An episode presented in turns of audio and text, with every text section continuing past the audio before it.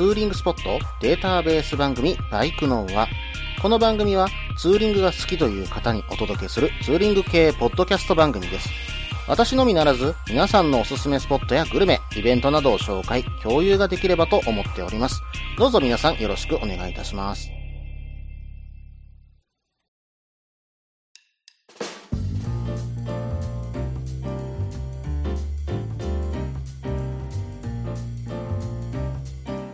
始まりました。バイクのは第129回ですね。お相手は忍者650とヘリテージ125に乗るタククロです。どうぞよろしくお願いいたします。さあ皆さん、高速のね、二輪車半額が始まりましたよ。まあすでにね、もう使われてる方もいらっしゃるかと思いますけども、まあちょっとね、おさらいしておくと、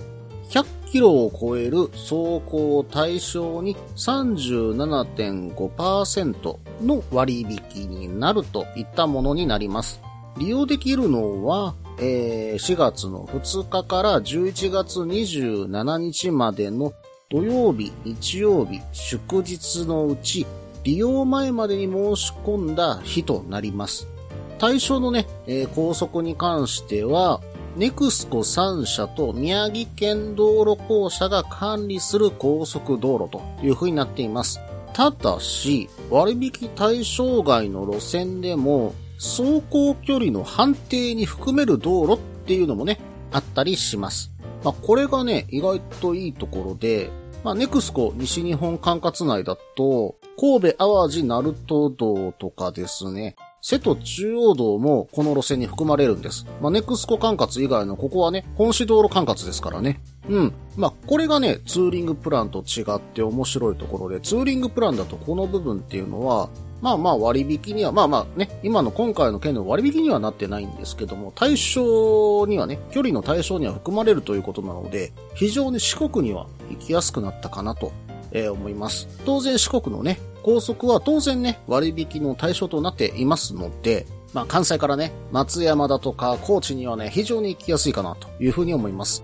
またね、面白いところだと、阿房峠の東南、えー東海北陸道と長野道をつなぐ一般道もこの対象に含まれてるんですよ。これはね、なかなか面白いなと。うん、まあ関西からね、まあ長野のまあ当然ビーナスラインとかね、えー上田とかまあ松本の方とかに遊びに行こうとすると、まあその途中ね、阿房峠も寄って遊べると。まあ平湯温泉も入れるんじゃないでしょうかね。うん、まあこのね、まあ前後の走行を連続走行とみなすというね、区間を使えばね、うん、なかなか面白いルートっていうのもね、えー作れるんじゃないのかななんていうふうに思います。さて、皆さんはね、えーこの半額、まあ、二輪車半額のプランへどこへ行きますか、えーぜひね、えーこのプラン使ってここに行った、あそこに行った、ロングツーリング行ってね、えーこんな楽しいとこ初めて行ったとかね、そんなお便りもね、いただけたら嬉しいです。ぜひね、えー送ってください。よろしくお願いいたします。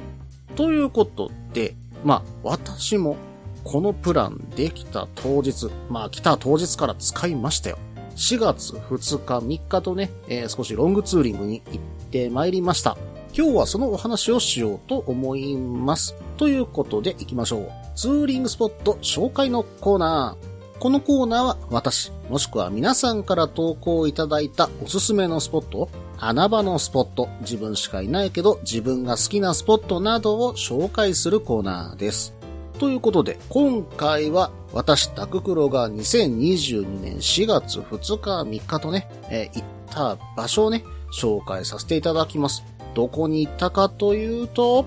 甲府盆地から道の駅同士、そして山中湖川口湖と山梨を堪能して参りました。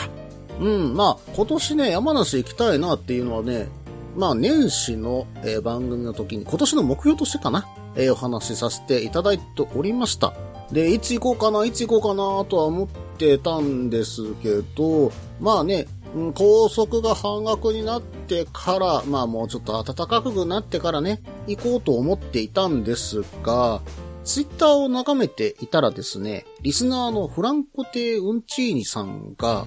今年も桃の花を見に行きませんか ?4 月2日10時に昨年と同じ笛吹市八代ふるさと公園に現地集合。桃花を眺めてお昼ご飯を食べて適当に解散って感じです。というふうにね、ツイートを上げられてたんですよ。あー、桃の花か。そういえば私山梨にいた時に、桃の花って見に行ったことなかったなぁでも甲府盆地のあの桃の木の数を考えたらとんでもなく綺麗なんじゃないのかなっていう風にね、思い立ちまして、まあそれと、関東のね、皆様にも久しぶりにお会いしたいなという風に思ったのも相まって、さらにさらにはですね、4月2日3日と子供が春休みで奥方が、まあ実家に帰ってたんですよ。なので、これはもう、この時行くしかないんじゃないのかなと。まあ、このね、絶景もなかなか見れないだろうし、ちょうどいいタイミングなのかなと思い立ちまして、うん、まあ、行くことにね、えー、したんです。うん、まあ、集合時間が10時ということで、余裕を持って到着はしたかったので、朝4時にね、尼崎を出発して、名神高速道路、新東名高速道路、そしてまあ今回ね、初めて乗りましたけども、中部横断自動車道ね、えー、これを使って、尼崎インターチェンジから、マスホインターチェンジまでね、えー、乗っていきました。いやー、中部横断自動車道、これにはびっくりでしたね。ここ最近ね、開通した道路だと思うんですけども、それまではね、国道52号線で美濃部付近を通りながら、えー、甲府の方に向かってたところが、これね、新清水ジャンクションから乗っちゃえばすぐにね、甲府盆地に着きましたよ。高速で行くとこんなにも違うのかっていうのがね、えー、本当に実感しましたね。そして、マスホインターチェンジで降りて、国道140号線、笛吹川沿いにね、走っていって、途中ね、西の方から八代ふるさと公園を目指しました。この道路がね、非常に良かったですね。うん、ここ走ったことなかったんですけども、まあ、ぐんぐんぐんぐんね、走っているうちに、えー、どんどん標高が上がってきて、甲府盆地が一望できるようになってきたんですね。そして、甲府盆地をね、ちらりと覗くと、まあ見事にね、桜と桃の花がね、まあところどころにあるような感じではあるんですが、まあね、綺麗にね、花を咲かしてましたよ。ピンクの絨毯まではいかないまでも、まあね、街がどことなく、こう、ぼやっとピンクに見えるようなね、感じはしましたね。しかもそれがやらしいピンクじゃないんですよ。これがね、なんだろう、すごく爽やかなピンクが甲府盆地に広がってるな。そんな感じをね、私は受けました。これは絶景でしたね。4月の上旬の甲府盆地。皆さんもね、ぜひね、来年は行ってみてください。これは素晴らしいかと思いましたよ。そして、えー、八代ふるさと公園に着きました。この時到着したのが9時半ぐらいだったかな。うん。まあ、うんちーニさんのね、えー、会に来ようとされてる方の中では2番目にね、えー、到着させていただきました。まあ、さすがフランコテうんちーニさんですね。その時集まったのが14、5台いたのかな。うん、まあそしてね、えー、いろんな方々とね、お会いさせていただきました。皆さん本当にね、えー、優しくしていただいてありがとうございました。えー、そして、ここで1時間半ぐらいかな、皆さんとね、お話しして、えー、そしてね、お昼ご飯に向かうことにさせていただきました。お昼ご飯は、えっ、ー、と、これもフランコテウンチーニさんに教えてもらったんですけども、甲州宝刀小作、伊沢駅前通り店にね、えー、行ってきました。宝刀ね、美味しかったですね。うん。まあ、小作のね、ほうとうは食べたことなかったんでね、えー、本当に美味しくいただきました。まあ、ただこのほうとうに行く途中にあったね、えー、マクドナルドですか。こことかにね、若い頃溜まってたなーなんて思いながらね、うん、まあ、懐かしくで、えー、この辺りの道を走っておりました。うん。まあ、そしてこの後ね、えー、皆さんとツーリングしようということであるところに、えー、向かいましたが、その話は後半で。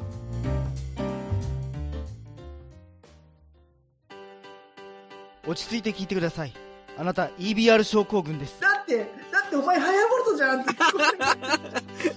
もう私、ビュエルっていうアメ車乗ってますけど。なんか、無理やりいいこと言おうとして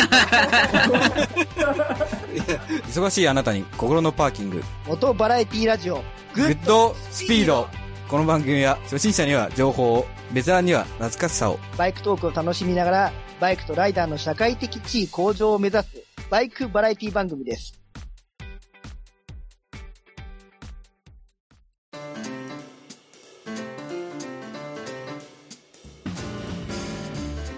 はい、それではね、後半です。うん、まあ、ほうとうを食べるところまでが前半でお話したところですが、この後、どこに向かったか。小作さんはね、えー、伊沢のね、駅前通り店に寄らせていただいたんですが、ここから北上して、フルーツラインにね、入りました。まあ、久しぶりにフルーツラインをバイクで走りましたね。うん。まあ、本当にこのフルーツラインが気持ちいいんですよ。まあ、上の方にね、えー登っていって、えー上からね、甲府盆地を見下ろせるような感じになるんですけども、そのね、えーコーナーも、まあ気持ちいいね、コーナーがね、続くんで、まあ気持ちよくね、ワインディングを流させてもらいました。それこそこのワインディング、うん、もう本当に久しぶりに流したんだけども、やっぱりね、道は覚えてましたね。まあね、伊佐川から入っていくと、えー右手にね、えーずっと甲府盆地が見えて、えー桃の花もね、すごく綺麗に見えながらね、走っていくことができたんで、大変満足でしたね。途中ね、フルーツ公園もあったんですが、フルーツ公園は今回は寄らずに、そのままね、通り過ぎて、甲府盆地の周りをフルーツラインで楽しませていただきました。まあ、何より懐かしい。さらにね、うん、まあ、ここの気持ちよくね、走れる場所っていうのを久しぶりに思い出して、まあ、うん、すごく嬉しい気持ちにね、えーなりましたね。はい。そしてこの後、皆さんと、まあ、休憩ということで、向かった先は、ブランニューデイ勝沼フルーツテラス店と、その隣にある、ぶどう工房ワイングラス館。うん。まあ、ここね、駐車場が一緒になっているんで、ここにね、皆さんと向かせていただきました。まあ、フランコ・テウンチーニさんのご案内でね、えー連れて行ってもらったんですけども、最初どこ行くか知らなかったんですけどね、えー行ってみたら非常に素晴らしいね、バイク映えのする、なんだろう、カフェというか、一緒にね、バイクと一緒に撮ると、うん、まあ、なんだろう、すごくかっこよく撮れる場所だなっていうふうにね、思うような場所でした。またね、このブランニューで勝沼さんでね、私はね、桃ジュースを頼ませていただいたんですけども、まあ、甲府盆地でね、えー取れるこの果物のね、ジュースだとか、それを使ったね、デザートとか、そんなものもね、ここで食べることができますんでね、果物が大好きな方にとっては非常に魅力的な場所なんじゃないでしょうか。というより、魅力的な休憩スポットかもしれませんね。フルーツ公園とね、合わせて行っていただきたい場所でした。はい。そして、ここで、えー解散という風になったんですが、私もちょっとこの後行きたいところがあるということと、まあ、それが帰る方向と一緒だからっていうことで付き合っていただける方が何名かいらっしゃいまして、まあ、その方たちのね、えー道案内で、えー道の駅、道志に向かいました。まあ、この後もね、懐かしい道路が続きましたよ。国道20号線でね、えー大月まで出て、大月から南下して鶴方面へ。そしてね、県道24号線でワインディング、まあちょっとね、急カーブのある、まあ峠道をね、楽しみつつ、道の駅、道志へね、えー入らせていただきました。山梨に住んでて、昔バイクに乗っていたにもかかわらず、私ね、道志に行ったことなかったんですよ。まあでも20年前って道志ってそんなにバイクいましたっけっていう風にね、ちょっと思ってるとこもあるんですけどね。今となってはね、関西のハリテラスより、もしかしたら道志の方がね、バイクが集まるんじゃないかというような感じもしてるような場所ですよね。まあ、ということでね、一度行ってみたかったんです。まあ行ってみてね、この日は相当寒い日にもかかわらず、まだね、まあ着いたのがね、もう4時半ぐらいだったんで、まああまりバイクいないかなと思ってたら結構な数のバイクがまだいましたね。まあそう思うとやっぱり人気の道の駅なんだなというよりは、ツーリングをしてきてやっぱり休憩するポイントにちょうどいいんだろうななんていうふうにね、えー思わせていただきました。まあ本当にね、ここまでお付き合いいただいた、えー皆さん本当にありがとうございました。うん。で、ここで皆さんとは解散。まあなぜかというと、私は宿を今回川口湖に取ってたんです。で、皆さんは帰る方向、まあ関東の方がほとんどだったので、まあ皆さんは神奈川方面に抜けられました。私はというと、そこから逆方向でね、山中湖に向かって走り出すわけです。まあここでね、まあ山中湖に向かって走っていきましたよ。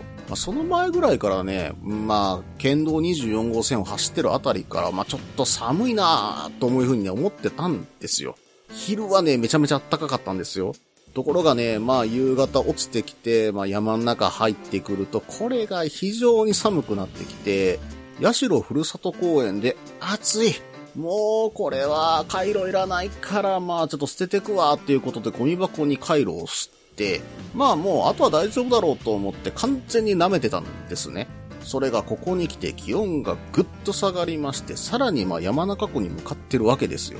で、どんどんどんどん気温が下がってきて、山中湖に入る手前のね、まあ山伏トンネル付近で、気温がなんと2度。まあ、寒かったですね。その時ね、オーバーパンツも脱いでたんで、もうほぼほぼ凍えながらね、もう走ってました。ただもうここまで来たらね、履くのもめんどくさいなと思いましてね。まあそのまま山中湖を抜けて、川口湖に、まあ国道138号線で向かっていた次第です。まあ山中湖ではね、途中駐車場止めて富士山見えないかなと思って見てたんですが、まあそれをちょっと見えず、今回はちょっと富士山にはね、まあフルーツラインからはね、ちらっとは見えたんですけども、まあ山中湖からは、また川口湖からは見えませんでしたね。そして、まあそのままね、国道139号線をね、走っていって、えーその途中にある富士山リゾートホテル。えー今回のお宿はこちらに取らせていただきました。まあ、ここはね、屋根の下にバイクが置けるということで、まあ、バイク置き場がね、まあ、何台か、うん、何台だったかな。まあ、6台くらい止めれたんじゃないかなというふうに思います。まあ、その屋根付きの下に止めれるということで、もう一つはね、ホテル代が安いということでね、えー取らせていただいたホテルです。ただ、ちょっとね、街中からは離れてるんですよ。まあ、川口湖のね、駅の周りとかだったら、まあね、えー居酒屋とかちょこちょこあるかなとは思ってたんですが、今回はね、まあ朝ね、3時から4時ぐらいに出て、まあここに泊まるんだったらもう体力ないだろうなと思って、まあ居酒屋はなしにしようかなと思ってたんですが、うーん、でもね、せっかく来たんだし、一軒ぐらい行っとこうか。まあ晩飯もやっぱり食べたいしねっていうことで、まあ向かった場所があるんですよ。まあ歩いてね、なんとかここなら行けるだろうと思ってね、えー探していた場所が、居酒屋桜坂さん。うん、まあ、同志豚のもつ煮とかね、まあ、焼き鳥も非常に美味しそうに、まあ、焼かれてる写真もね、インスタグラムで見つけてたんですよ。まあ、ここは非常に寄ってみたいなと思ってね、まあ、そのね、えーのれんをくぐったわけです。そしたら、すいません、今日予約でいっぱいなんです。ああ、今日寄れなかった。これはちょっと残念だな。なんていう風にね、もう本当にそこで力が抜けちゃいました。で、えー、まあ近場にね、まだ数軒居酒屋があったんで入ったんですけど、んまあちょっとどことは言いません。どことは言いませんけど、高い、まずい、少ないともう3拍子揃ってたんで、もうね、一杯飲んで出てきちゃいました。まあそしてね、コンビニでお酒、まあね、2缶ぐらい買って、まあホテルに戻ってね、えー、まあ一杯飲み直して、えー、それでもうそのまま就寝しようと、えー、した時に、ふと気になって、明日のね、まあ天気も調べとかなきゃなーっていう風に思い立ったわけです。まあそこで、その次の日はもうね、雨が降るんだろうなっていうのはね、覚悟はしてたんですよ。ただね、雨の覚悟はしてました。スマホを見て天気予報を開いた瞬間に驚いたのが、なんと雪なんですよ。しかも夜2時から降り始めて次の日まで続くって書いてるんですね。しかも気温は2度以下。うん、これ、まずいぞ。確実に積もるやつだっていうのがね、ふつふつとね、もう心の中で思ってすっごい不安になってきたんですよ。まさかね、4月に、まあね、過去に確かに4月に積もったことは覚えてるんですけど、まさか4月の3日に雪が降って積もるなんていうところはさすがに思ってなかったんですよ。4月に山梨に雪が降って積もるっていうのは、そんなに記憶はなくて、1回か2回はあったけど、本当に珍しいことだっていうふうに、私の中のイメージではあったんです。その珍しい日に当たったなっていうのはね、うん、ちょっとね、うん、来たこと後悔したというか、うーん、河口湖にホテルを取ったことを後悔しました。静岡に抜けとけばよかったっていうのがね、この時にね、えー、本当に思いましたね。うん、もう酒も飲んじゃってるし、まあ体力ももうないし、うん、もうこれはもうこのホテルで寝て明日の朝運がいいこと願うしかないと思って、もうそのまま寝ました。だけどやっぱり気になってね、朝早く起きちゃったんですよね。で、そこで何をするかというと、まずホテルの外に出て、路面の状況は大丈夫かっていうのを、まあ見に行ったわけですよ。そしたらね、路面はね、大丈夫でした。まあ、あの、側道とかね、えー歩道とかには雪がね、ちょっと積もってたんですけども、まあ、これなら走れんことないなというのが分かったんで、少しほっとしたんです。で、そして、あとはここからどう抜け出すかなんですよね。うん。まあ、河口湖から、まあ、山をあまり通らずに抜け出せる場所。しかも、あの、雪が降ってたのは河口湖と山中湖の近辺だけだったので、まあ、それを考えて抜け出すんだったら、これは静岡方面は行っちゃダメだなと。じゃあ、行くとしたら、うーん、鶴に抜けて大月に抜ければ、まあ、ここは結構ね、街中なので、まあ、それほど高い山がなく抜けれるだろうということで予測を立てたんです。で、そこで道の検索を再度してみたら、なんと高速鶴から川口湖までがチェーン規制入ってたんですよ。ということは、こっち側の下道もまずいだろうっていう風にやっぱ考えちゃうわけですよね。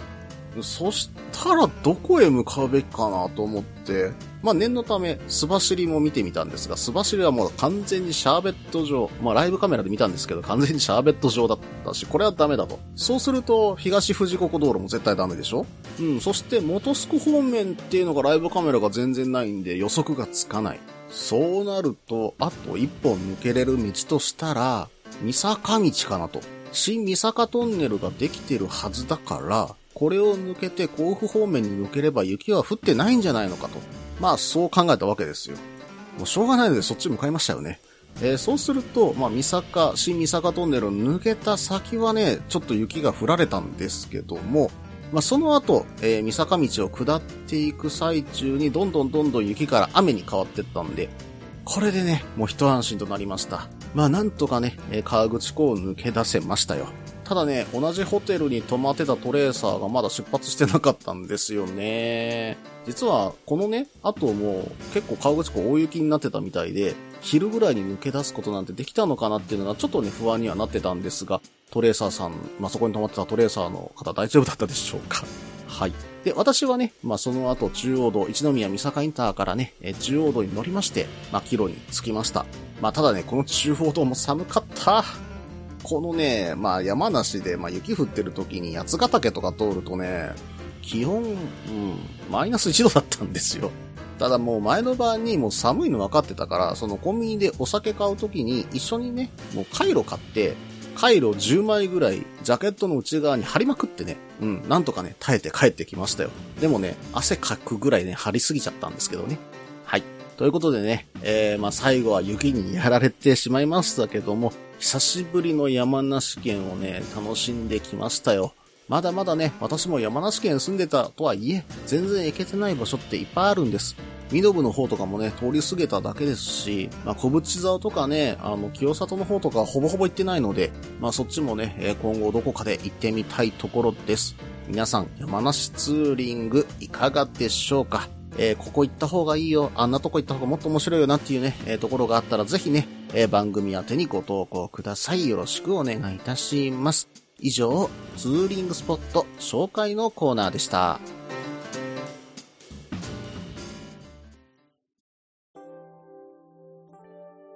みんなでお話しできる行きつけのライダーズカフェ、ネットに作りませんか？インタラクティブ型バイク系雑談番組、アットみずき。毎週木曜日21時からツイキャスにて放送中。番組の詳細は、アットみずきと入力してウェブで検索。皆さんとお話しできるのを楽しみにお待ちしています。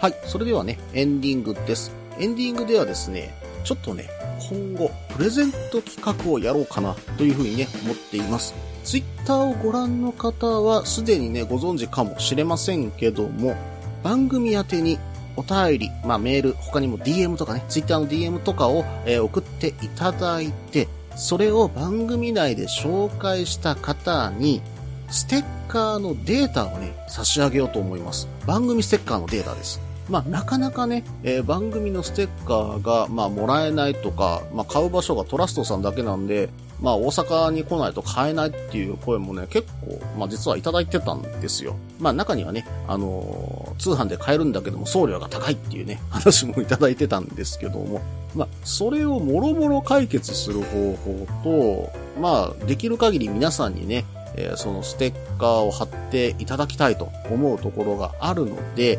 えー、まあ、あの、丸型のステッカーはちょっと販売とさせていただくんですが、印刷用に四角型のね、番組ステッカーデータを作りました。で、なんで四角なのかというと、実はこのデータは、えーコンビニでね、ステッカー印刷していただいて、まあ、切ってね、使っていただけたらなと思います。まあ、その時にね、丸いデータだったら皆さん切り抜くの大変じゃないですか。なので、まあ、四角のデータをね、新たに作らせていただきました。まあ、本当にね、えーバイクの宛てにお便りいただいた方で、えー紹介させていただいた方には、送っていただいたメールアドレス、もしくは TwitterDM の方にね、このデータ送らせていただきます。ただ TwitterDM の方には画像データしかお渡しできないので、もしね、あの PDF とかね、えーそういう印刷に特化したデータが欲しいという方がいらっしゃれば、あのメールアドレス別途送っていただければ、そちらの方に送らせていただきます。まあ、ただこのデータ、二次加工だけはしないでください。ただ、あの、そのステッカーデータ何枚も印刷して、いろんなとこにペタペタ貼る分には全然構いませんの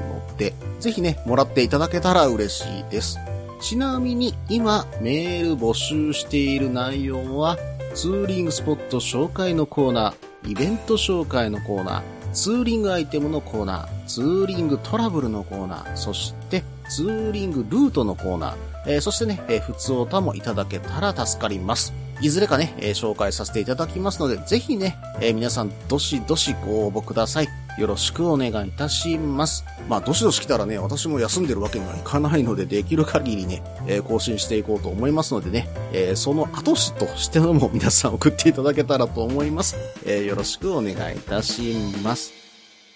この番組では皆さんからのメールを募集しています。ツーリングスポット紹介のコーナーではおすすめのスポット、穴場のスポット、自分しかいないけど自分が好きなスポット、自分じゃいけないけど良さそうなスポットを教えてください。また、イベント紹介のコーナー、ツーリングアイテムのコーナー、ツーリングトラブルのコーナー、ツーリングルートのコーナー、温かいお便りも待っています。できる限りご紹介させていただきます。メールはブログの方にメールフォームを設置しています。もしくはツイッターで直接メッセージいただいても構いません。ツイッターはタククロで検索していただければ忍者の画像でわかるかと思います。ではお便りお待ちしておりますと同時に今回第129回ですね。バイクのはこれにて終了となります。マイカーズイントラストでのステッカー販売はまだまだ継続しております。丸ステッカーが欲しいという方はね、えーそちらに買いに行ってください。えー実は私自身ももう丸ステッカーの在庫ないんですよ。